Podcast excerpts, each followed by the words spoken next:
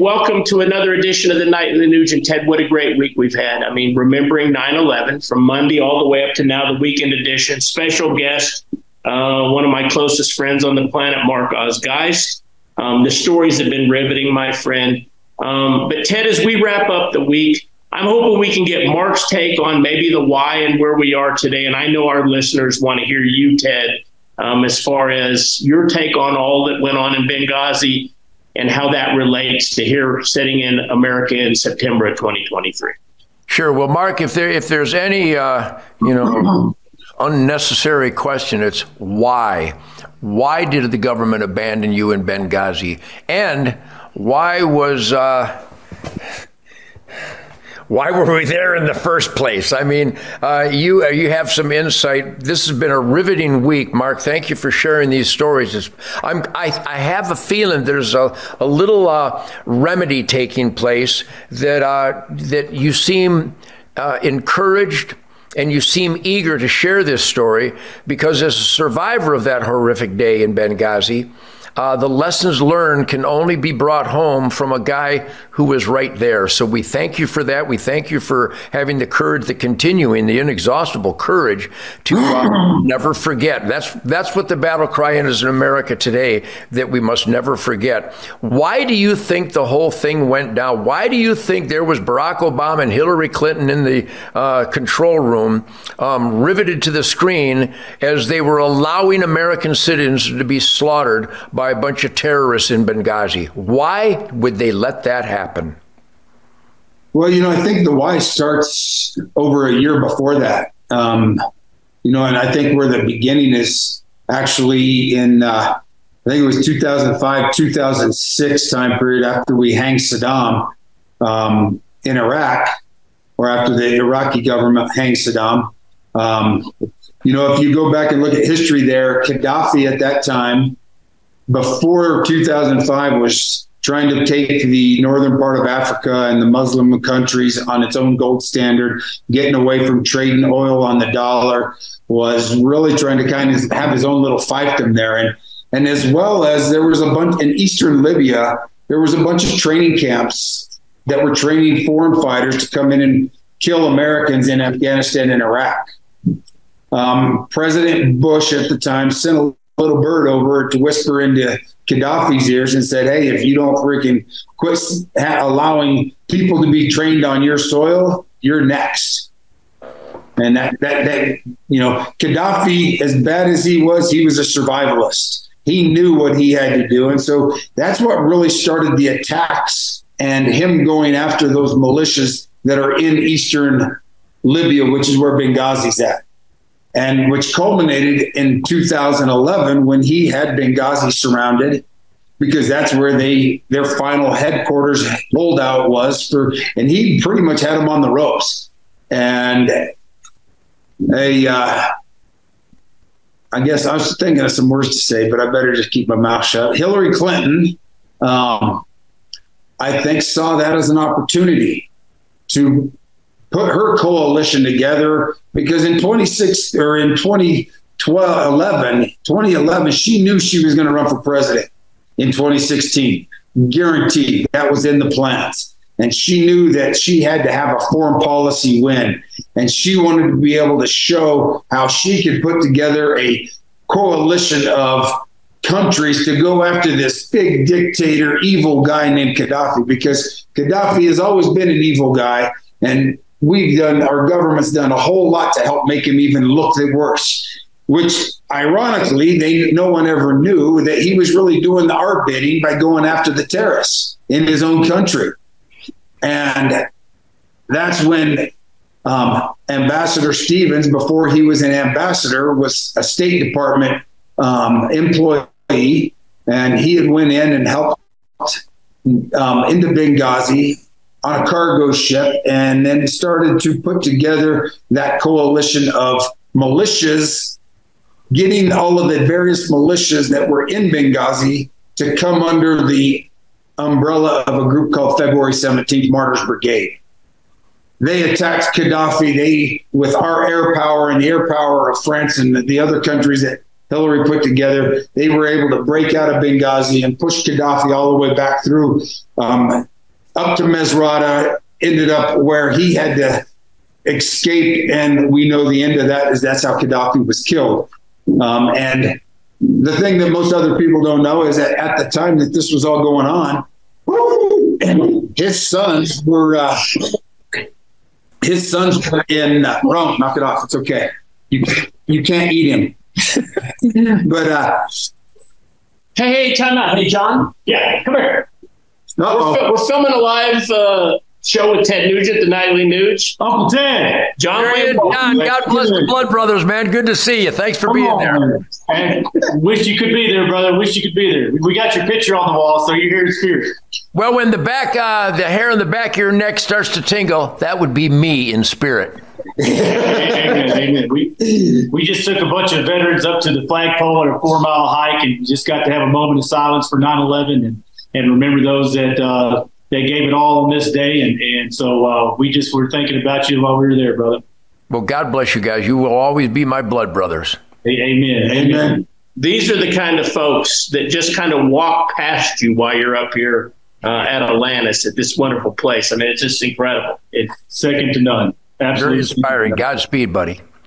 Godspeed to you, brother. All right, Mark. So was Hillary Clinton kind of dirty in this deal? Well, you know, and yeah, because why would you try to take over? Why would you try to kill the guy that you wanted, that was doing what you wanted him to do?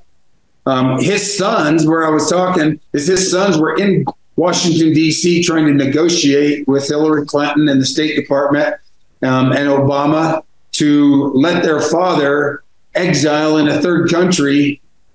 But she wanted to have him killed. She wanted to make sure. And she even said it, people wonder if that's what she wanted. I think it was during that interview or after when she testified, what difference does it make? She came out of there, said, what is it? We saw, we found, we killed. And that's what she wanted to do. I think that's really what the whole thing that started that. And to this day, this is an example of politicians trying to raise their stakes to be president or want to be queen or whatever their idea is, and using foreign policy decisions. Because it takes me back to what's going on right now in Ukraine. I mean, we've got a group of people in this country, in the political realm, that think that Ukraine is we got to save it with Zelensky. I feel for, and I got to caveat this, I feel for the people in Ukraine. I've worked with Ukrainians. I've flown with Ukrainians. They're great people, but that's not the government. This country's full of great people. But that doesn't mean our government is doing the bidding of the people. And, Zelensky shut down every media outlet but the one that does what he wants it to do. And that's not democracy. That's not a republic. If that's democracy, I don't want it. And so it just makes me think of the same thing. This is all about making money. And things like that, just like that is power and control of people who have got this idea of being the elitist. And we, the people, cannot let them separate us, cannot let them divide us, because that's what they're trying to do, is divide and conquer. I got asked early on when we were making the movie, do you hate the people you were trying to kill? And I'm like, my first instinct to answer was no. Why would I hate them? Because I don't have to hate to kill somebody. Then I thought how that sounds. So I got to step back from that. What I mean is, if I allow hate to be part of doing my job to protect other people, then that killing does become evil, because that's allowing evil into your life, into that, making something good be bad, taking another man's life because you are protecting yours or somebody else's, your loved ones, or our military who are protecting our country and serving at the whim of people who you can't trust.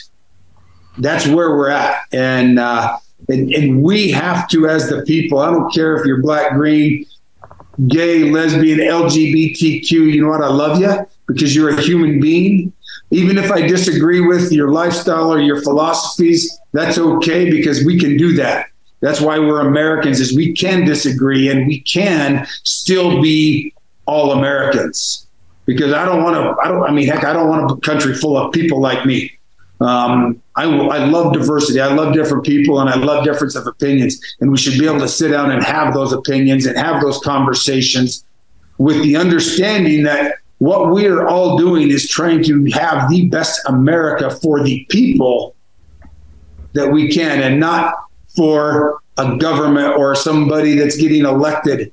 John Adams said it best. His greatest fear was that we are a country that becomes a two-party country and people's loyalty is to the party and not to the country. My loyalty is to the country, and the country is this country that I swore to uphold, and the Constitution that was written so many years ago by some great men. And that's where we have to stand. And that's got to be the thing that's going to correct this course that we're on right now.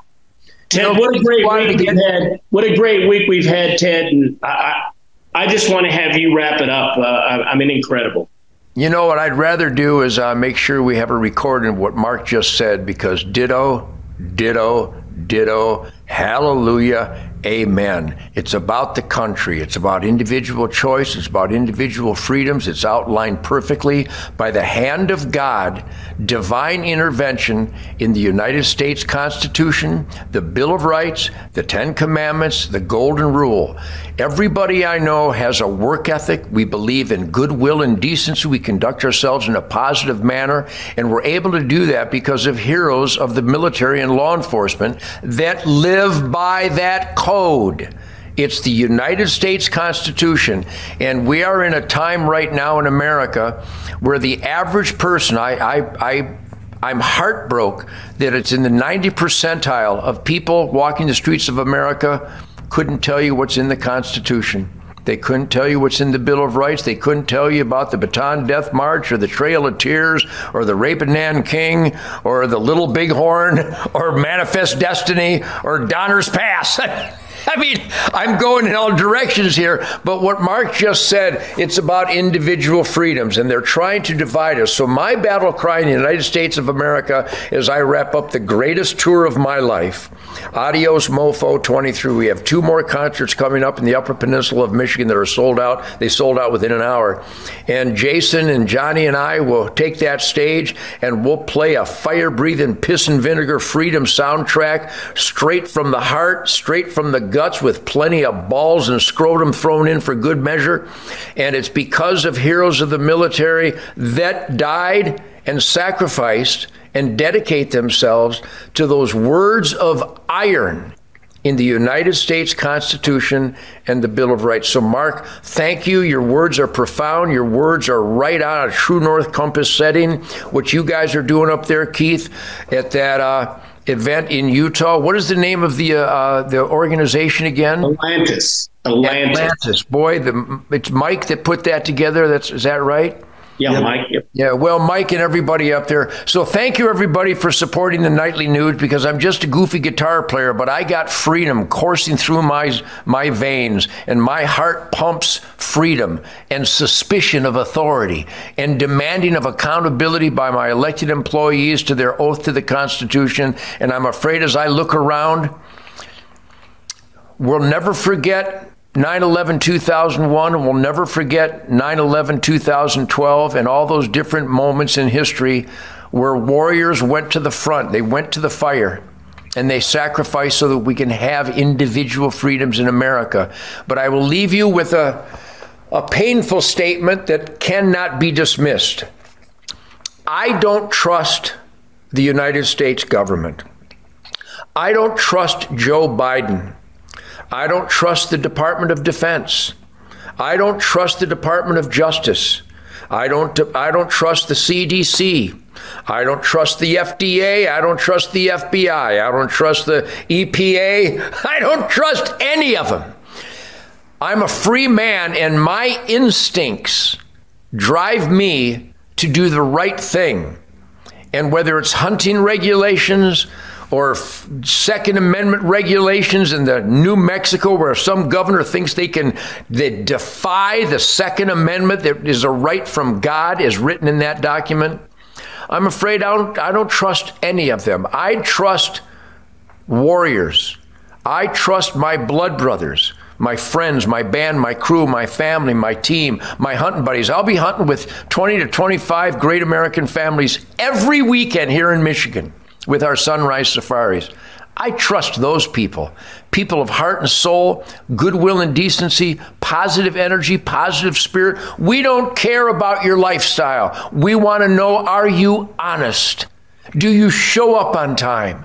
Will you be there if I need help? Because I will make sure I am there if anybody needs help, and I'll never ask them their political reference. I'll never ask them their gender confusion. I'll never ask them anything. I will see a man, woman, or child that needs help, and I will help them. I'd like America to unite, to respect other choices, but to remember that those choices are available to us because fire breathers, warriors, went to the fire. So Mark, God bless you. You know that we're here for you. You tell everybody up there at that event up in Utah. You tell Don Pay and Mark and John and Mike and everybody up there. I know the greatest people that ever walked the earth are on that mountain in Utah this week. You tell them that the Nugent family is with them 100% and that everybody I know values the freedom that they provide by their sacrifices. So what a great week on Nightly Nuge. Everybody watching the Nightly Nuge, be sure you tell everybody to know there is a Nightly Nuge. And if you want truth, logic, and common sense and positive piss and vinegar and spirit and a warrior attitude, it's here on the Nightly Nuge. Mark, I love you. Keith, I love you. Tim, I love you. Everybody up there, real Americans love everything you guys stand for. See you next week, buddy. God bless you all out there. Yep, I'll kill a deer for you, promise. Okay. Hey, fans of the Nightly Nuge, you're invited to a free 2-day conference that could change your life, but you have to act fast. The Learn to Live conference is September 22nd and 23rd in Kansas City, Missouri.